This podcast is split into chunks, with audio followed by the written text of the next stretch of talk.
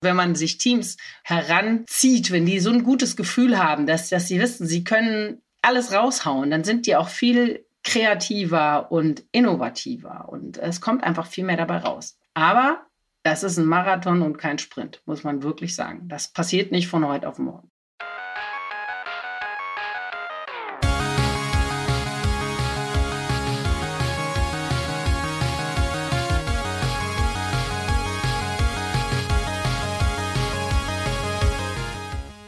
Herzlich willkommen zum Digital Pacemaker Podcast mit euren Gastgebern Uli Oernig und mit mir Markus Kuckertz. Heute sprechen wir darüber, wie man Teams systematisch erfolgreicher macht. Zu Gast haben wir dazu unsere Vodafone-Kollegin Karin Wächtler, Manager Transformation, Change und Communication. Karin, ich freue mich, dass du heute dabei bist. Ich freue mich auch total, Markus.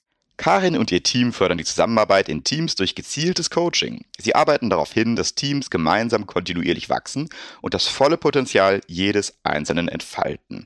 Dadurch werden diese nicht nur erfolgreicher, sondern auch zufriedener und erfüllter. Ein zentraler Aspekt im Kampf um Talente. Und Uli, ich möchte dich auch ganz herzlich begrüßen heute hier zu einer ganz besonderen Folge mit der Karin. Das ist das erste Mal, dass wir ja mit Vodafone-Kolleginnen und Kollegen eine Aufzeichnung machen intern, was zur 30. Folge sicherlich auch sehr reichlich angemessen ist.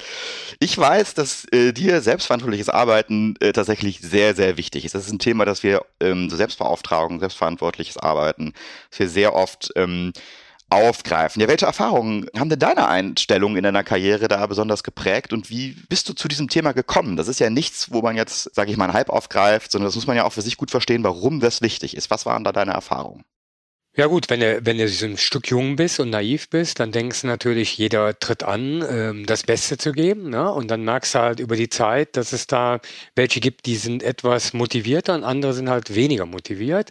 Äh, bis hin, und das lesen wir auch immer häufiger, wo halt eine interne Kündigung stattgefunden hat, wo Leute sehr passiv sind. Ne? Und ich habe jetzt äh, die Tage nochmal einen, einen alten Artikel von Steve Jobs äh, in der Hand gehabt, ne? der ja auch sehr viel über, über Selbstbeauftragung und äh, intrinsische Motivation, wie man so schön sagt, spricht.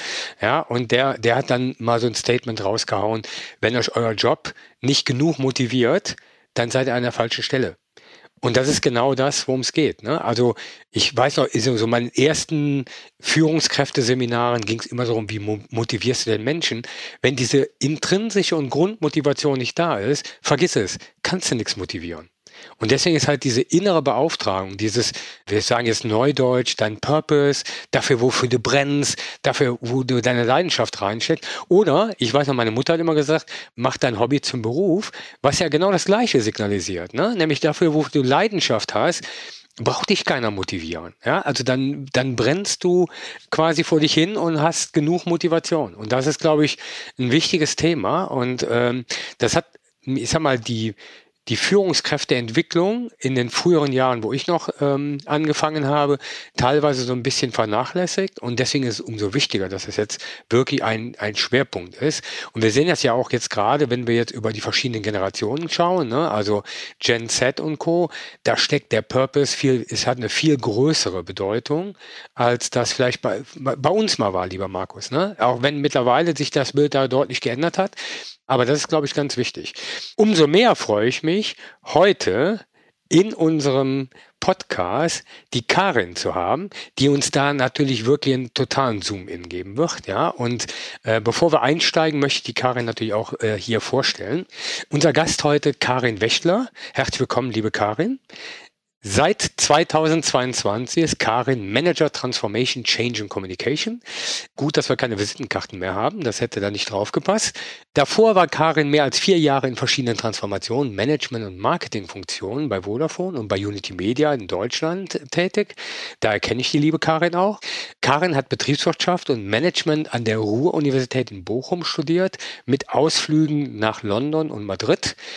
Bei ihrer ersten beruflichen Station hat Karin die Telekommunikationsbranche bereits bei der United Internet Media AG kennengelernt. Karin, wenn ich jetzt so ein bisschen rückblicke und ich weiß, du hast ja eine große Passion für, für das Thema interne Beauftragung oder interne Motivation, aber die Frage stelle ich jetzt gar nicht, sondern ich würde jetzt mal eine ganz andere Frage stellen. Wie kommt man denn von der, ich sag mal, von der Betriebswirtschaft und Management in die Telekommunikationsbranche?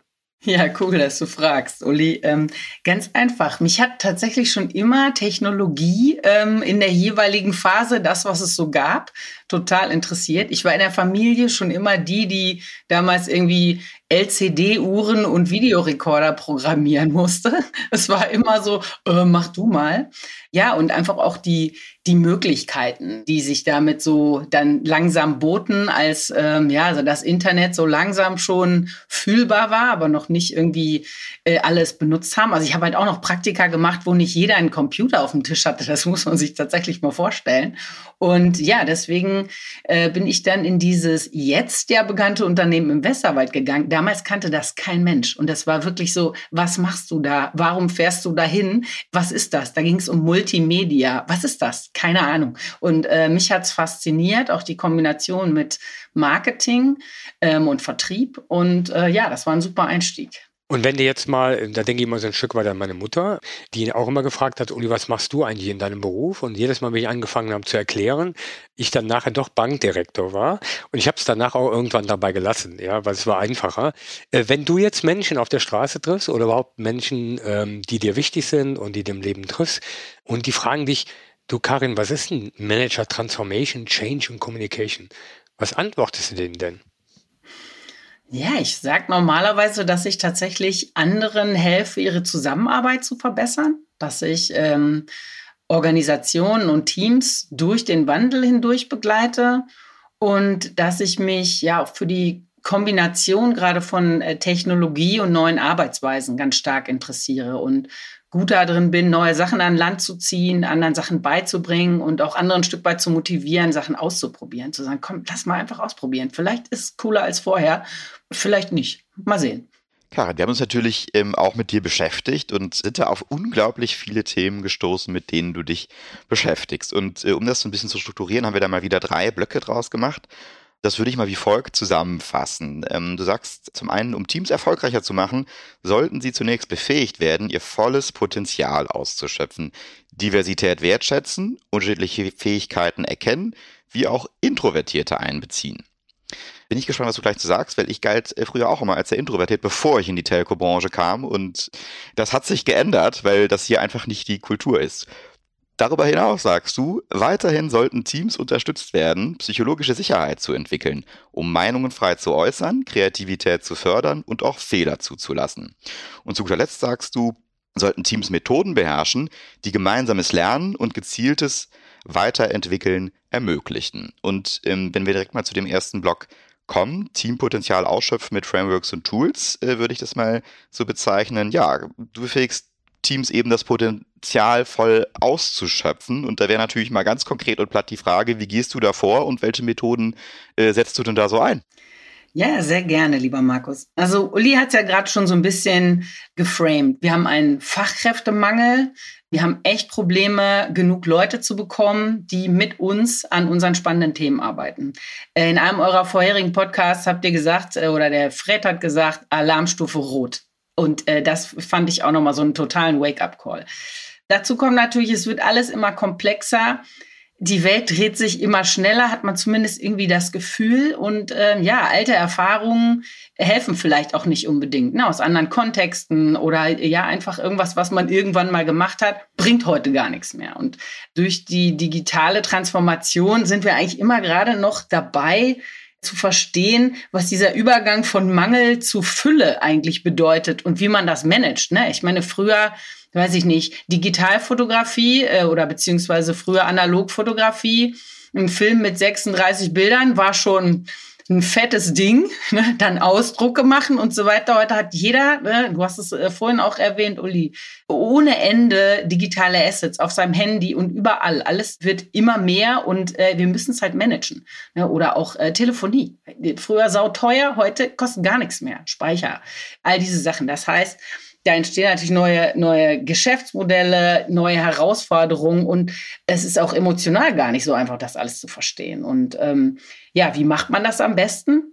Erstens, wir brauchen total unterschiedliche Leute. Also Diversität müssen wir nicht nur haben, also Leute, die nicht alle von demselben Typ von Bildungsinstitution kommen, alle äh, dieselbe Hautfarbe, denselben Background haben, dann wird es halt auch irgendwann echt langweilig, weil der Ideenraum ist sehr begrenzt. Wir kommen halt immer auf die mehr oder weniger ähnlichen Ideen. Das heißt, Diversity, echte Diversity haben, aber nicht nur äh, bunt gemischte Teams haben, sondern sie auch nutzen. Also tatsächlich auch in einem gemischten Team, das ist eben nur so gut wie der Grad der Beteiligung und wie, äh, wie ich auch Inklusion tatsächlich lebe, alle einzubeziehen.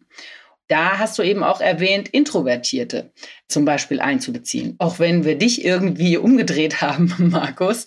Es gibt total viele, wir hatten schon ganz viele Sessions zum Thema, wie kriegt man Introvertierte dazu, ohne aus ihnen Extrovertierte machen zu wollen.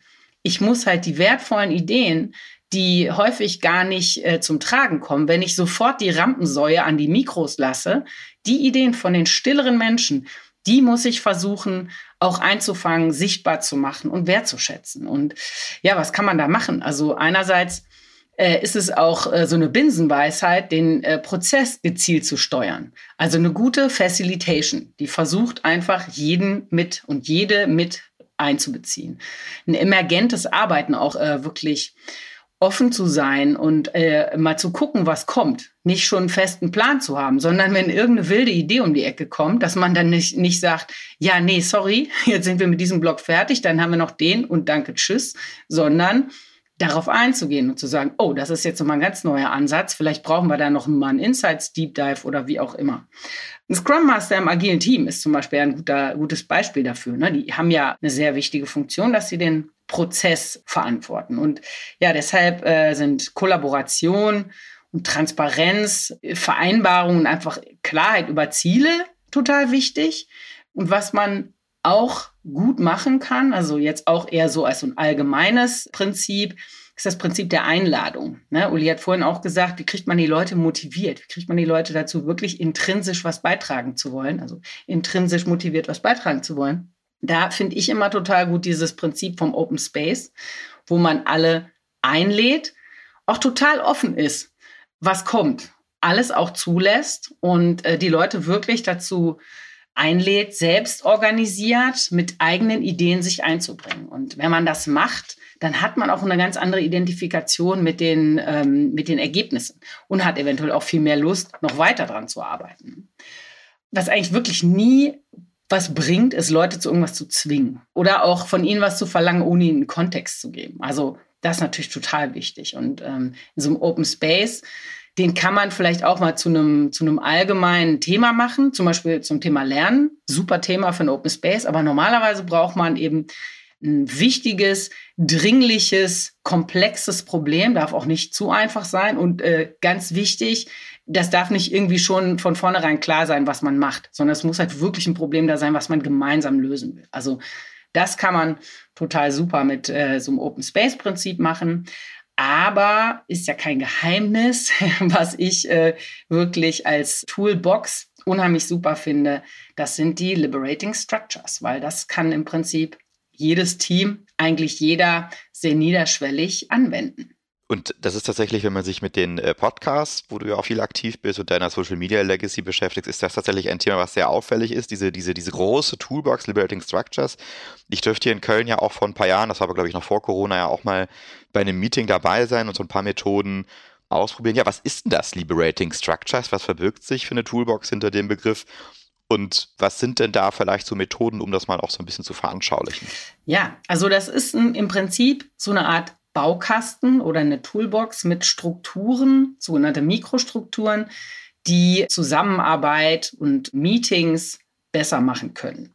Also man könnte es jetzt auch als Moderationstoolset bezeichnen, aber wenn man das länger anwendet, merkt man auch, dass es ein bisschen mehr ist als das, weil man nämlich so als Moderator tatsächlich mehr und mehr in den Hintergrund geraten kann. Auch ähnlich wieder so ein bisschen wie beim Open Space. Die Bühne gehört dann halt einfach den Leuten, die Inhalte äh, besprechen, die an den Themen arbeiten. Und das Schöne daran ist eben das, was wir eben hatten, alle zu involvieren. Das ist eigentlich in jeder Struktur bei Liberating Structures sozusagen vorprogrammiert. Das ist immer das Ziel, dass alle sich beteiligen Und ja, was sehr schön ist, ist es frei verfügbar. Man muss nicht irgendwelche Zertifikate machen. Man kann es leicht erlernen. Es ist sehr, sehr gut beschrieben. Es gibt eine weltweite Community. Wenn man in die irgendwas reinruft, kommt sofort was zurück. Im Zweifel auch von den ursprünglichen Erfindern oder Gründern. Und ja, es, ist, es gibt total viel Material. Und es ist wirklich was daran schön ist, dass immer gleich aufgebaut ist. Man muss nicht erst äh, jedes Mal wieder ganz viel lesen und sich irgendwas neu aneignen, sondern man hat so Bausteine, die eigentlich immer relativ gleich funktionieren. Und dann gibt es eben Strukturen, zum Beispiel Impromptu Networking, wo man am Anfang von einer Veranstaltung immer zu zweit sich kurz trifft und sich austauscht. Ja, das sind so einfache Sachen, die man machen kann. Aber es gibt auch komplexere, also wo man zum Beispiel an einer bestimmten Aufgabe sehr zielgerichtet arbeitet und zum Beispiel Gruppen zusammenbringt, Erwartungen und Bedürfnisse sichtbar macht und solche Sachen. Hast du denn für uns vielleicht ein Beispiel, wo du vielleicht mal bei einem Team eine Methode aus dieser Toolbox Liberating Structures angewendet hast, wo du für dich gemerkt hast, so, boah, wow, da habe ich aber jetzt mal einen richtigen Hebel gefunden, um dieses Team, ja, mal ganz allgemein zu verbessern. Also wo man so einen richtigen Erfolg damit gelandet hast. Ja, Eins, was ich sehr gerne nutze, immer wenn sich ein äh, neues Team zusammenfindet oder die irgendwie eine neue Initiative gründen, Dinge gemeinsam angehen wollen, da gibt es eine Struktur, die nennt sich Purpose to Practice. Das sind fünf Schritte, die man durchläuft. Und zwar mit dem Ziel, alles zu klären, was wichtig ist für eine nachhaltige Initiative. Das fängt an mit dem Zweck. Warum ist das überhaupt wichtig, was wir machen? Das geht über Prinzipien. Wie wollen wir zusammenarbeiten? Was für Regeln wollen wir uns geben? Teilnehmende. Wen brauchen wir alles? Haben wir die richtigen Leute? Brauchen wir noch irgendwen? Gibt es irgendwie vielleicht äh, Unterschiede in der, in der äh, Struktur? Dann genau, wie strukturieren und organisieren wir uns? Und last but not least, das nennt sich Praktiken und ist letztendlich wirklich die ganz konkreten nächsten Schritte. Das ist so wie so eine Spirale, weil man das natürlich danach immer mal wieder rauszieht und überprüft. Aber damit hat man tatsächlich für ein Team unheimlich viel Klarheit geschaffen. Die Ziele sind klar, man hat schon mal was festgelegt, wie man zusammenarbeiten will. Man kann einfach loslegen und nach drei Wochen nochmal drauf gucken und sagen, oh, da haben wir aber was vergessen oder ja, das haben wir uns anders vorgestellt, das ändern wir nochmal. Das ist eine ganz tolle Basis. Da habe ich wirklich ein paar Mal erlebt, wie, genau wie du sagst, dass man dachte so, wow, jetzt kann es richtig losgehen. Ein weiteres Thema, mit äh, dem du dich beschäftigst, ist das Thema psychologische Sicherheit. Uli, du bist in deiner Rolle verantwortlich, direkt oder indirekt, für, ich sag's jetzt mal, das klingt jetzt massenweise, aber für Tausende von Menschen. Und deswegen die Frage an dich, warum ist psychologische Sicherheit wichtig in größeren Teams? Ich meine, Karin hat es schon so ein bisschen in dem ersten Block ja sehr deutlich gemacht. Ne? Wir wollen jede Stimme hören.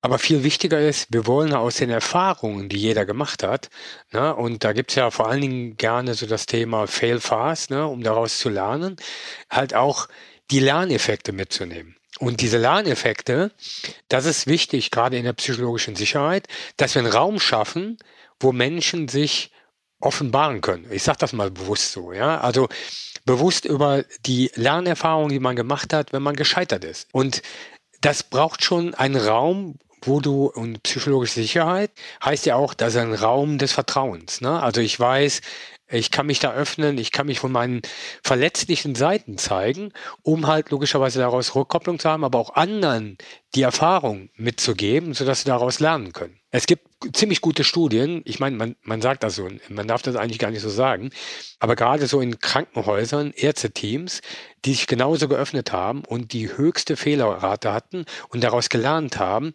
wie stark die ihre Fähigkeiten verbessert haben, sodass eigentlich Operationen oder lebensgefährliche Eingriffe deutlich weniger gefährlich waren als in anderen Teams, ja. Und das bedeutet natürlich auch ein Stück weit Größe, ne? Also sich hinzustellen und zu sagen, guck mal, das ist mein Fehler gewesen, das habe ich daraus gelernt, ja, und das halt auch vorzuleben, weil das, das entsteht nicht von selber. Es braucht Mut, es braucht Vorleben, es braucht immer wieder das Angehen, bis so ein Raum entsteht. Karin, vielleicht kannst du uns aus deiner Sicht auch nochmal erläutern, was, was bedeutet der Griff psychologische Sicherheit für dich? Geht genau in die Richtung, die Uli gesagt hat. Das gemeinsame Bewusstsein von Teammitgliedern, dass keiner von ihnen mit negativen Konsequenzen zu rechnen hat. Wenn man seine Meinung sagt, Ideen äußert und von mir aus auch echt wilde Ideen. wenn man was ausprobiert, Risiken eingeht, ja, oder eben auch Fehler macht. Das heißt wirklich angstfrei und nicht befürchten zu müssen, bestraft oder ausgegrenzt zu werden. Und ähm, ja, genau wie du es gesagt hast, Uli, das ist so ein bisschen ein Schritt weiter zu Diversity. Diversity ist wichtig. Das Potenzial von diversen Teams kann man mit einfachen Tools sofort besser ausschöpfen.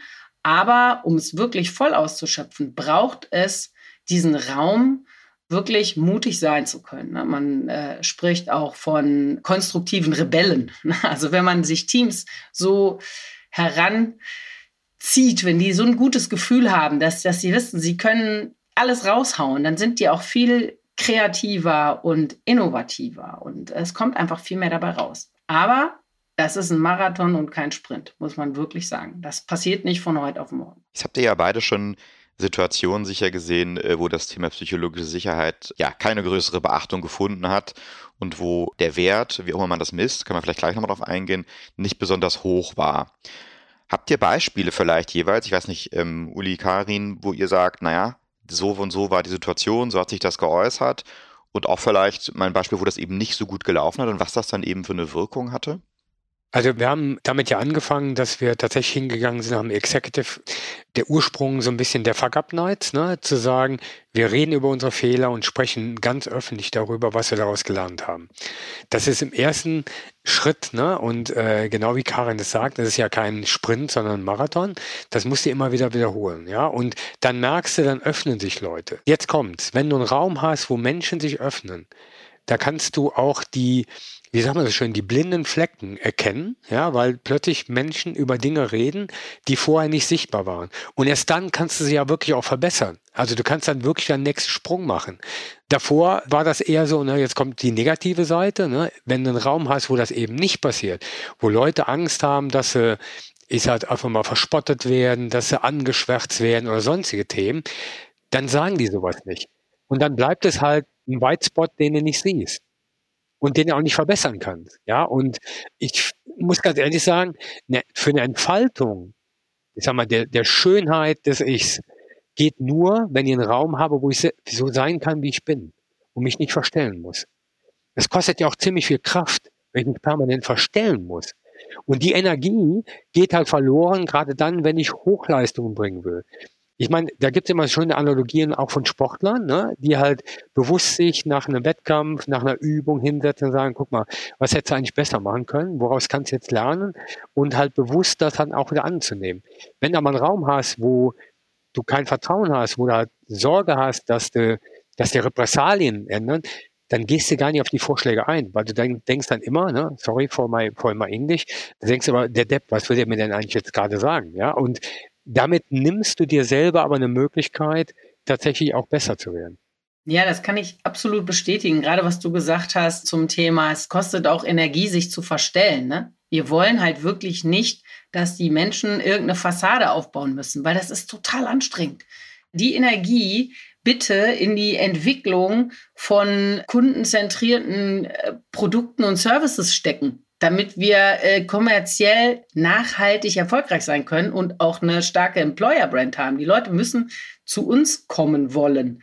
Na, das muss man sich mal vorstellen. Es geht ja nicht nur um die, die Kundenbeziehung, sondern wir brauchen auch die Leute. Das heißt, es muss ganz klar sein, da kann ich hingehen, da kann ich ich sein und kann mich auch wirklich voll einbringen. Und ähm, Du hast es vorhin auch schon gesagt, äh, das hat auch was mit Leistung zu tun. Bei psychologischer Sicherheit hat man ja dieses schöne Vier-Quadranten-System. Und wo wollen wir hin? Wie immer oben rechts in die Lern- und Leistungszone. Und wenn du die nicht hast, kannst du auf der Skala mal ein Stück weiter runtergehen und gucken, wenn da keine psychologische Sicherheit ist oder zu wenig, sind wir in der Angstzone. Und Angst kennen wir aus der Story vom Amygdala-Hijack da kannst du gar nichts machen. Das Gehirn hat diese zwei Mandelkerne, das entscheidet einfach für dich, ist das safe? Ne? Die Sensoren checken die ganze Zeit, die sind damit beschäftigt, da bist du nicht innovativ. Und dann geht es darum, wenn du Angst hast, Fight, Flight or Freeze. Und ich habe was Neues gelernt, weiß nicht, ob ihr das schon kennt, Fawn, Fight, Flight, Freeze or Fawn. Ich musste erst mal nachgucken, was das für ein Wort ist. Ist nicht schön, hat was mit Schleim zu tun. Schleimen. Tatsächlich geht es aber darum, in einer Angstsituation sofort etwas zuzusagen. Einfach so sofort sagen, ja, ja, mache ich. Äh, ich kümmere mich drum. Ja, ja, klar. Äh, ohne dass man auch nur denken kann. Ne? Das heißt, wie gesagt, in der Angstzone geht überhaupt nicht. Wir wollen oben in die Lern- und Leistungszone. Und das geht nur mit psychologischer Sicherheit. Ich hatte eben ja schon die Frage gestellt, ja, wie misst man das denn? Also wie kann ich denn messen, dass psychologische Sicherheit äh, relativ schwach vielleicht auch in Teams oder in Organisationen ja ausgeprägt ist und vielleicht damit verknüpft dann die Frage, wie kann ich es denn dann ganz konkret verbessern, diesen Wert? Erstmal kann man natürlich sofort losgehen und messen. Es gibt so einen ganz einfachen Mini-Test, den hat die Amy Edmondson äh, mal erfunden, eine der ähm, ja, Vorreiterinnen des Themas, bevor dann Google kam, in den 90ern. Also ein Test mit sieben Fragen ist äh, relativ einfach. In unserem Team ist es einfach, um Hilfe zu bitten. Oder in unserem Team werden äh, Menschen mit anderer Meinung nicht ausgegrenzt. Solche Themen. Sieben Stück. Das kannst du natürlich machen, aber um das Thema wirklich zu besprechen, offen zu besprechen, brauchst du auch erstmal eine gewisse psychologische Sicherheit als Basis. Ne? Das heißt, also wir würden empfehlen, erstmal mit dem Thema überhaupt anzufangen, das auch zu besprechen, dass auch alle das äh, verstehen. Dann vielleicht eine Messung zu machen und dann muss man tatsächlich einfach sehen, wie schätzt man die psychologische Sicherheit ein? Kann man sowas offen machen? Kann man zum Beispiel sagen, rechnet doch mal alle eure Punkte zusammen und wir vergleichen mal oder wir sprechen darüber, wer welche Frage mit den wenigsten Punkten beantwortet hat. Man kann es aber auch vielleicht anonym machen. Ne? Es gibt ja moderne Tools, die wir auch benutzen dürfen, Slido oder MS äh, Forms. Da kann man sowas auch machen und das macht natürlich Sinn, wenn man das immer wieder misst. Aber die schwierigere Frage ist wirklich der, der Knackpunkt, den du auch gefragt hast, ist, wie fördert man das? Da erwarten natürlich viele als Antwort immer, ja, äh, Bullet Point 1 bis 5, einmal machen, fertig, nächstes Thema. Das ist aber eben nicht nur, weil es ein Marathon ist und kein Sprint, sondern es ist halt komplett kontextabhängig und auch personenabhängig. Das heißt, man muss erstmal gucken, wie läuft es denn überhaupt in dem Team? Dafür ist so eine Messung super. Ne? Was, was sind die wichtigsten Punkte? Da muss man aber auch gucken, wie ist das Umfeld? Wie ist die äh, gesamte Kultur? Wie geht man mit sich um? Kennt man sich überhaupt schon genug? So ein No-Brainer-Hack ist, lernt euch besser kennen. Macht mal die Übung 10 Facts About Me und guckt mal, was da äh, Tolles bei rauskommt. Das ist mega lustig und sofort hat man zehn neue Bezugspunkte pro Kollegin. Super. So ist jetzt, hat man vielleicht mit psychologischer Sicherheit erstmal gar nicht, äh, bringt man damit nicht zusammen, hilft aber total. Aber dann ist auch die Frage, bist du jetzt Führungskraft oder bist du zum Beispiel Teammitglied? Als Führungskraft ist natürlich immer super, wie die Literatur es empfiehlt, mit gutem Beispiel voranzugehen. Und da gibt es viele Sachen, die man machen kann. Verletzlichkeit zeigen, das hat Uli vorhin auch mehrfach erwähnt. Tatsächlich mal was teilen, auch mal offen sagen, boah, das habe ich nicht verstanden oder ich weiß überhaupt nicht, wie wir da rangehen sollen. Also sich wirklich in das, wo wir früher gedacht hätten, man macht sich angreifbar, ist jetzt eher was, wo man auch andere einlädt, ähnliche Dinge zu teilen und Vielleicht meldet sich ja einer und sagt, ich glaube, ich habe eine Idee. Das ist auch schon mal wieder das Potenzial des Teams besser äh, ausschöpfen. Ja, oder aber einfach dass die anderen merken, Mensch, der ist auch nur ein Mensch oder die ist auch nur ein Mensch. Super. Und wenn ich das nächste Mal ein Problem habe, vielleicht auch ein persönliches, kann ich das auch teilen und muss nicht wieder eine Fassade aufbauen, sondern kann mich hier richtig einbringen. Das heißt, es gibt so verschiedene Ansatzpunkte, eben Verletzlichkeit, Vertrauen.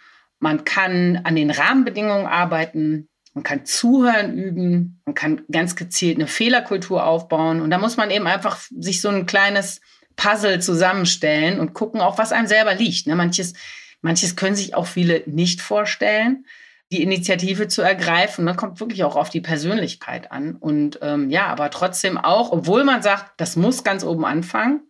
Deswegen, ja, haben wir ja mit euch zum Beispiel auch das Thema als erstes besprochen, bevor wir dann weiter in die Führungsgruppen gegangen sind. Aber äh, tatsächlich ist es eine, eine Aufgabe für jeden und jede. Jeder kann sich da einbringen. Jeder kann auch die Hand heben und sagen, ey, Moment mal, äh, so sollten wir hier nicht miteinander umgehen. Ne? Also das, davon gibt es ja auch viele Programme, die einem wiederum helfen, da einfach auch einzuschreiten und dafür zu sorgen, dass äh, wir ein sichererer Ort sind und ein sichereres Unternehmen. Und ich glaube, das Entscheidende dabei ist, Karin, um da nochmal so ein Stück weit drauf aufzusetzen, wir leben in einer Welt, die sich sehr schnell verändert. Ne? Also wir haben jetzt in den letzten Jahren viele Events erlebt, ne, die wir nicht haben kommen sehen, was aber bedeutet, dass wir uns sehr schnell anpassen müssen und Kreativität und Innovation vorantreiben müssen. Und für mich ist gerade der Raum der psychologischen Sicherheit auch der Raum, wo wir auf der einen Seite aussprechen können, was wir denken, ohne Repressalien zu erwarten, wo wir schlechte Nachrichten überbringen können, und jetzt kann man sagen, boah, das ist aber irgendwie doof, schlechte Nachrichten zu überbringen. Ja, stimmt. Jeder, der schon mal, ich sag mal, schlechte Nachrichten überbringen durfte, weiß, wie sich das im, ersten Schritt anfühlt. Man fühlt sich ja selber auch ein bisschen verantwortlich dafür, ja. Und ihr könnt relativ schnell sehen, wie weit das Team ist, wie es mit solchen Nachrichten umgeht. Ja, also ist es der Reflex, äh, das ist aber jetzt wirklich doof, oder nimmt es direkt das als Chance auf und sagt, okay, mit der Information können wir jetzt einfach bessere Entscheidungen treffen und können halt für den nächsten Event lernen, wie wir daraus eine Entscheidung machen, die uns wieder ein Stück weiter nach vorne bringt. Und ich glaube, das ist jetzt genau wie Karin sagt, das ist natürlich ein kultureller Wandel. Ne? Das, ist, das entsteht nicht einfach mal über Nacht und ändert sich auch, je nachdem, wenn du wieder ein Team zusammenstellst, ändert sich das auch wieder. Ja, weil es braucht Übung, es braucht Praxis und es braucht Vertrauen. Und dann funktioniert das auch. Aber ohne diese Learning Zone werden wir in dieser schnell lebenden Welt nicht vorankommen. Und ganz viele von diesen neuen Fähigkeiten, die jetzt original Tipps, Tricks, Hacks, Experimente zum Fördern von psychologischer Sicherheit sind, waren früher nicht die Sachen, die eine Führungskraft zum Beispiel gelernt hat oder wofür sie belohnt wurde ganz viele sind einfach auch komplett anders sozialisiert. Und das darf man auch nicht vergessen, müssen komplett umlernen. Verletzlichkeit zeigen, hallo, früher? Nein, auf gar keinen Fall. Das heißt, es ist wirklich auch nochmal ein Lernprozess on top. Karin, du sprichst von einem dritten Baustein, nämlich dem gemeinsamen Lernen als erfolgreichen Faktor für Teams. Welche Methoden und Wege gibt es hier aktuell oder was begeistert dich denn da momentan ganz besonders? Ja, äh, das ist natürlich eine Fangfrage, habe ich gemerkt. Ähm, also erstmal nochmal zurück. Wir haben gesagt, wir müssen oben rechts in der Lern- und Leistungszone sein. Ne? Das heißt, man fragt sich jetzt, wie lernt man denn am besten? Auch gerade heutzutage, wo immer wieder neue Themen auftauchen und wo sich alles so schnell ändert. Es wird auch nach wie vor noch äh, Dinge geben wie ein ganz normales Seminar, ein Kurs, wo ich was lerne. Aber Lernen hat sich natürlich total verändert. Und ich rede eigentlich am liebsten über Social Learning. Also über tatsächlich voneinander lernen, miteinander lernen und ja, Wissen, Ergebnisse teilen, weil das ist halt tatsächlich ähm, auch nachhaltiger Erfolg. Ne? Es motiviert mehr, es macht mehr Spaß. Man bleibt auch bei der Stange, wenn man das gemeinsam macht. Ne? Also auch wieder, äh, wie vorhin besprochen, psychologische Sicherheit, wenn ich auch Dinge teile von mir, wenn ich vielleicht Dinge, wo ich teile, wo ich Probleme mit habe. Vielleicht hat jemand anders eine Lösung. Also ich nenne mal einfach ein paar praktische Beispiele. Ich hatte zum Beispiel schon mal mit ein paar sehr äh, netten KollegInnen einen total coolen Buchclub. Da haben wir gemeinsam Fachbücher gelesen. Das eine war mehr so ein Agile, eine Fabel, Five Dysfunctions of a Team. Diesen Kahnemann zum Beispiel, ziemlicher Wopper, hätte ich alleine, boah, habe ich alleine angefangen zu lesen, äh, in der Gruppe fast durchgelesen, würde ich mal sagen. Collaboration Explained, so eine Art Bibel zum agilen, äh, zur agilen Arbeit und zum Facilitieren. Haben wir mal Abschnitte gelesen, besprochen, aber dann auch in Arbeitskontext gesetzt. Ne? Wir haben das dann besprochen in der Gruppe und haben gesagt, ja, also letzte Woche war es ja so und so und in dem und dem Meeting habe ich das und das beobachtet total wichtig. Ne? Generell auch einfach Peer Groups. Also bei mir hat sich zum Beispiel auch aus einer äh, Coach-Ausbildung, weil wir festgestellt haben, wir lernen so gerne zusammen, einfach als die längst fertig war, wir mit unseren Zertifikaten abgedackelt sind, haben wir gesagt, wir machen auf jeden Fall weiter. Haben direkt eine Gruppe für ein Thema gebildet. Da sind sogar jetzt ein paar KollegInnen dabei, also völlig gemischt. Leute auch aus dem Unternehmen, Leute von irgendwo. Und ja, mit denen lernen wir jetzt gemeinsam ein Thema, gucken uns immer den Content an und besprechen den. Das sind ja so Beispiele zum Beispiel für Lernen auf Augenhöhe. Ne? Wir wollen alle dasselbe lernen. Was natürlich aber auch total wichtig ist, einer kann vielleicht schon was oder eine und teilt das und begleitet andere.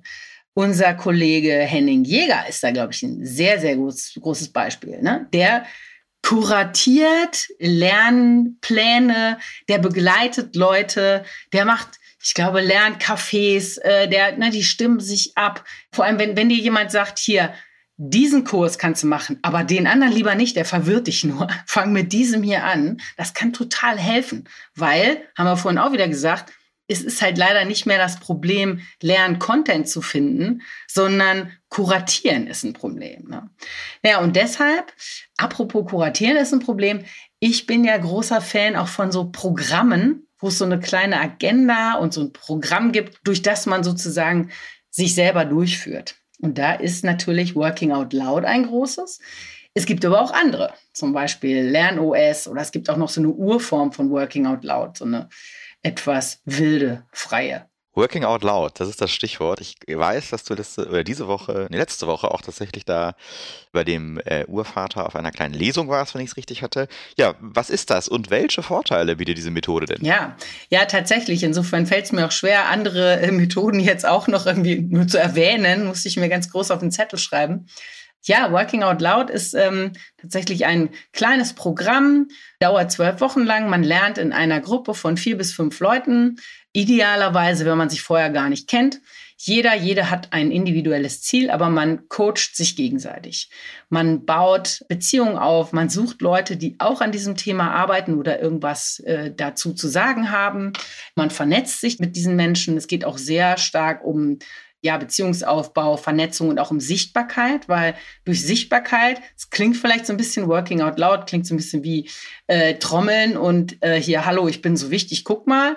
Es geht aber eher darum, sichtbar zu machen, woran man selber arbeitet, damit andere das merken und sagen, ach, guck mal, hier habe ich was für dich. Oder kannst du nicht mal vorbeikommen und bei uns das erzählen? Ne? Ich meine, ihr wisst, an was für Themen ich arbeite, unter anderem, weil ich versuche, das irgendwie sichtbar zu machen.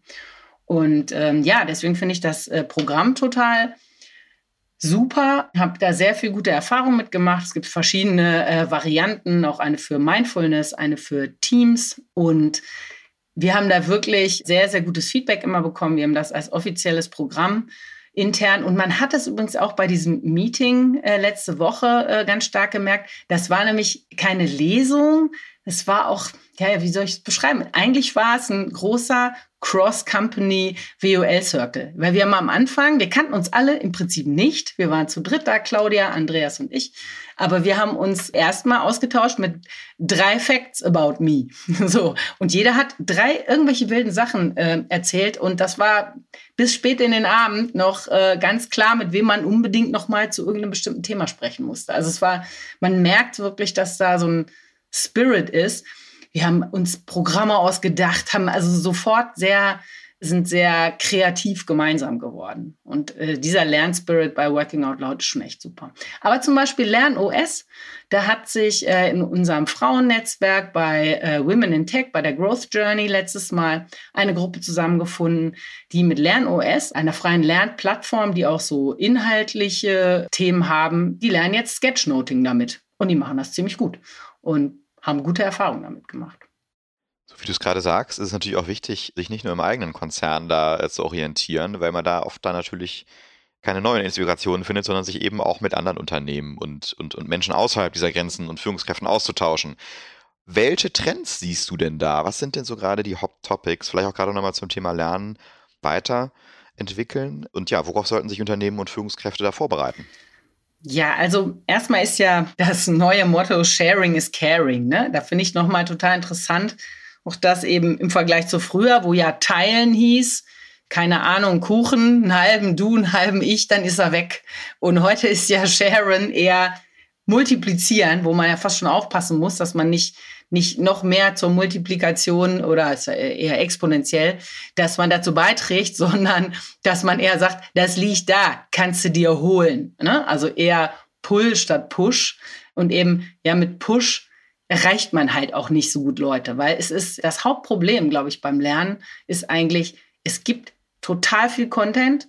Man kann halt auch die äh, teilweise die Qualität vorher nicht gut einschätzen. Ne? Es sei denn, man geht wieder über so ein Empfehlungsprogramm. Es sei denn, man macht es mit anderen zusammen, teilt es sich ein bisschen auf. Also das, glaube ich, Lernquellen zusammentragen, Social Learning, wirklich persönliche Empfehlungen sind total wichtig. Aber ich glaube, äh, dass wir wirklich eine große, große Hilfe natürlich von der KI haben werden. Ne? Also A, das Kuratieren wird leichter. Also auch ich habe mir mal spaßeshalber von ChatGPT so eine kleine Lernagenda für äh, psychologische Sicherheit ausspucken lassen. Das ist schon ziemlich gut, was da kommt. Ne? Die ersten drei, vier, fünf äh, Themen und Quellen, da denkst du noch so, ja, genau, hätte ich auch geschrieben, ungefähr. Und dann kommen noch so Sachen, wo du denkst, ach, ist ja interessant, das gucke ich vielleicht mal nach. Kommen auch Sachen, wo du so denkst, naja, den hätte ich jetzt nicht auf dem Schirm gehabt. Aber das ist ja jetzt erst so ein bisschen der Anfang. Ne? Das heißt, ich glaube, unsere interne Lernplattform ist ja eigentlich auch schon KI gesteuert und hilft und äh, soll uns ja auch besser ähm, kennenlernen und uns auch wirklich sehr individuell zugeschnittene Sachen dann geben. Ich glaube, darin liegt dann das Geheimnis, dass es nicht nur auf mich zugeschnittener Content ist, sondern auch, was bin ich für ein Lerntyp? Audio äh, oder visuell oder ne, was brauche ich? Aber auch, was habe ich gerade für eine Situation? Brauche ich eher so kleine Learning Nuggets oder bin ich eher in so einer Deep Learning Zone? Ne, kann ich halt jetzt richtig tief einsteigen? Ne, dafür Content in einer Sekunde nach einem gut geschriebenen Prompt umzubasteln, ja, das können halt unsere ähm, intelligenten künstlichen Freunde tatsächlich besser als, als wir. Und deswegen glaube ich, ist das eine, eine ziemlich große Sache. Und ansonsten Unternehmen glaube ich, müssen auf jeden Fall den Zugang natürlich zum Lernen erleichtern, zu Materialien. Da denke ich, ist äh, zum Beispiel, äh, ja, sind, sind wir wirklich im, im Paradies. Wir haben total viel Zugang zu super Inhalten, das heißt sowas wie LinkedIn Learning, Online-Seminare, auch Offline-Seminare, wirklich gute Sachen.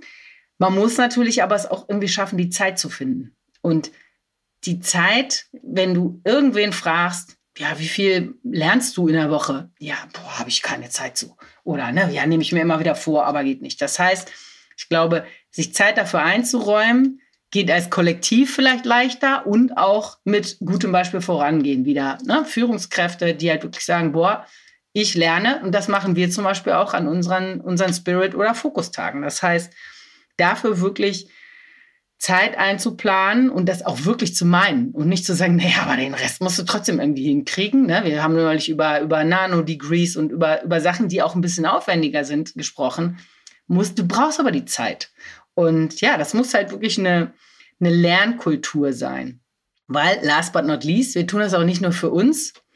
Nochmal, Employer Branding Menschen, die zu uns kommen wollen oder erwägen, bei uns äh, mitzuarbeiten, die müssen sehen, dass sie sich bei uns auch weiterentwickeln können, dass das Spaß macht und dass sie vielleicht äh, in ein paar Jahren nicht mehr das machen, was sie, wofür sie jetzt erstmal eingestellt werden, aber dass das normal ist und dass das super ist und dass das auch persönliche Weiterentwicklung bedeutet. Danke euch äh, beiden. Spannender Austausch dazu, wie man Teams systematisch erfolgreicher machen kann oder natürlich auch mal einen Blick oder eine Perspektive darauf. Ja, wie immer an dieser Stelle diese Frage, was habt ihr aus dem Gespräch mitgenommen? Was ist euch besonders wichtig? Und traditionell fängt der Uli meistens dann hier an. Vielen lieben Dank, Karin, lieber Markus, für das äh, kurzweilige Gespräch. Es hat bei mir nochmal so zwei Dinge getriggert. Ich würde gern erstmal mit einem Mythos brechen weil viele denken halt, psychologische Sicherheit bedeutet Komfortzone, alle haben sich lieb, alle hängen sie in den Armen und wir sind alle nett zueinander. Das ist es eben nicht. Wenn du psychologische Sicherheit hast, und jetzt nehmen wir wieder so ein Sportsteam, um ich sag mal, wirklich Weltklasse zu erreichen, musst du einen Raum schaffen, wo du keine Repressalien erwarten darfst, das ist psychologische Sicherheit, aber die Teams untereinander müssen sich auch challengen, ja, und auch unbequem sein und Fragen stellen und sagen, wie kann man das verbessern? Nur dann geht's zur Hochleistung. Also nicht verstehen, psychologische Sicherheit heißt in die Komfortzone rein, genau da wollen wir raus, ja, aber wir wollen einen Raum haben, wo jeder sein kann, wie er ist. Nett sein ist auch gut, überhaupt keine Frage, nicht falsch verstehen, ja, das ist halt auch für ein wichtiges, wichtiges Gut, ne, aber trotzdem müssen wir auch offen sein, ja, offen sein und halt auch Dinge ansprechen. Und die können halt in dem Moment halt eben nicht nett sein, ja. Und das ist nicht verletzend, aber das geht ja um die Sache, ja. Und ich glaube, das sind meistens wenn ich so mit Leuten spreche, manchmal so falsch verstandene Dinge, wenn wir über psychologische Sicherheit sprechen. Deswegen, den Mythos wollte ich noch mal kurz aufräumen. Und ansonsten kann ich nur sagen, es ist mir eine große Freude, über solche Themen zu sprechen. Und Karin, vielen lieben Dank für deine Insights. Ja, danke, Uli. Also meine größte Erkenntnis ist jetzt erstmal, ich glaube, du hast irgendwie Zugang zu meinen Notizen und ein paar Sachen, die ich eigentlich noch sagen wollte. Hast du jetzt noch mal eben kurz mit äh, reingebracht. Äh, vielen Dank dafür. Für mich ist tatsächlich, das zieht sich durch diese ganzen drei Themen durch. Jeder und jede kann Verantwortung übernehmen. Sei es dafür, dass irgendwie in Meetings alle zum Zuge kommen, gerade wenn man eine Rampensau ist, vielleicht mal sagen, hm, ich achte mal drauf, vielleicht nicht als erster zu sprechen oder ich mache sogar mal den Vorschlag, wir machen erstmal ein stilles Brainstorming und gucken, was kommt.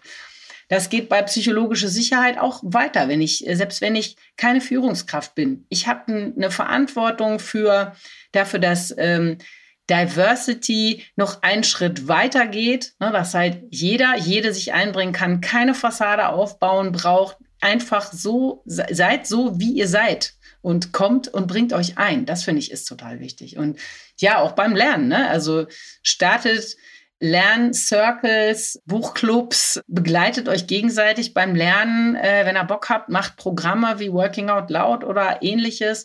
Aber jeder, jede kann in diesen drei Themen wirklich total viel machen. Und letzter Punkt, ich glaube, wir sind wirklich in einer Umgebung, wo wir bei all diesen Punkten ziemliches Glück haben. Ne? Allein, dass wir jetzt da mit dir darüber reden, Uli, das muss man auch nochmal betonen, das ist nicht selbstverständlich.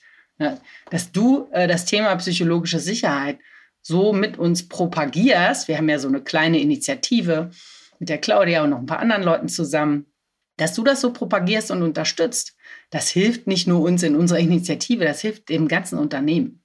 Karin, wie auch in den letzten 29 Folgen haben wir auch in Folge Nummer 30 eine ganz besondere Tradition an dieser Stelle. Es geht um eine Frage an dich. Wir haben eben so ein bisschen gelernt, wofür du brennst, was so deine innerlichen Leidenschaften sind. Jetzt geht es aber vielleicht gar nicht unbedingt um die Inhalte, sondern eher um dich und ja, deine Karriere, deine Laufbahn. Und die Frage ist an der Stelle sehr kurz. Wofür stehst du morgens auf? Ich bin echt sehr gerne Teil einer größeren Sache. Also mich motiviert das total, dass ich bei einer großen Sache irgendwie beitragen kann. Das ist für mich schon mal so der erste Punkt. Und ähm, ja, den Hauptspaß habe ich dabei natürlich, wenn ich das mit anderen zusammen machen kann. Ne? Und ähm, so gern ich das auch manchmal im Homeoffice mache, wenn ich dann die Menschen vor Ort live in Farbe sehe, das macht so einen Unterschied und das finde ich total cool. Ja, und inhaltlich sind es genau die Themen, die wir besprochen haben. Zusammenarbeit, aktiv gestalten, verbessern, zu beitragen, dass das Unternehmen ein guter, sicherer Ort ist. Ja, und wir müssen gemeinsam sehr innovativ und kreativ für unsere KundInnen liefern und, und äh, ja, um langfristig erfolgreich zu sein. Und deshalb machen wir natürlich über Kundenzentrierung auch noch mal eine Folge mit Pilar, wäre mein Vorschlag. Eine sehr gute Idee. Das nehmen wir auf jeden Fall mal mit. Also es wird einen Teil 2 geben, quasi nochmal nur zum Thema Kundenzentrierung und äh, wie man von Unternehmen da Wert schaffen kann. Ja, äh, Karin, magst du vielleicht zum Abschluss noch unseren Zuhörerinnen und Zuhörern verraten, wo sie vielleicht noch ein bisschen was mehr über dich erfahren können und wo sie vielleicht auch mit dir in Kontakt treten möchten oder können, wenn sie denn ja über diese Vielzahl der Themen mit dir ähm, sprechen möchten oder auch vielleicht Erfahrungen mit dir besprechen möchten? Ja, sehr, sehr gerne. Äh, und da ist wirklich LinkedIn die beste Plattform. Da findet ihr mich und könnt euch gerne vernetzen und gerne mit Themen auch auf mich zukommen. Vielen Dank, Karin. Danke euch. Das war eine richtig spannende Folge zu den Themen. Sehr viele Dinge, die man als Inspiration mitnehmen kann. Und ja, ich freue mich sehr, dass du heute unser Gast warst. Vielen, vielen Dank. Das war der Digital Pacemaker Podcast über Wege und Mittel, um Teams systematisch erfolgreicher zu machen. Unser Gast dazu war Karin Bechtler, Manager Transformation, Change and Communication bei Vodafone Deutschland. Wenn ihr weitere Informationen zur Folge haben möchtet, haben wir für euch in den Shownotes natürlich die Informationen und weiterführenden Links zu den heutigen Themen hinterlegt. Und wenn ihr Fragen habt oder mit uns diskutieren möchtet, nutzt die Posts und Kommentarfunktion auf LinkedIn. Wir freuen uns auf euren Input und das Feedback. Der Digital Pacemaker Podcast erscheint alle 14 Tage am Dienstag bei Spotify, Apple und überall, wo du deine Podcasts bekommst. Klicke jetzt auf den Follow- oder Abonnieren-Button, wenn du keine Folge verpassen möchtest. Euch eine gute Zeit und auf bald, euer Uli und Markus. Rock'n'Roll.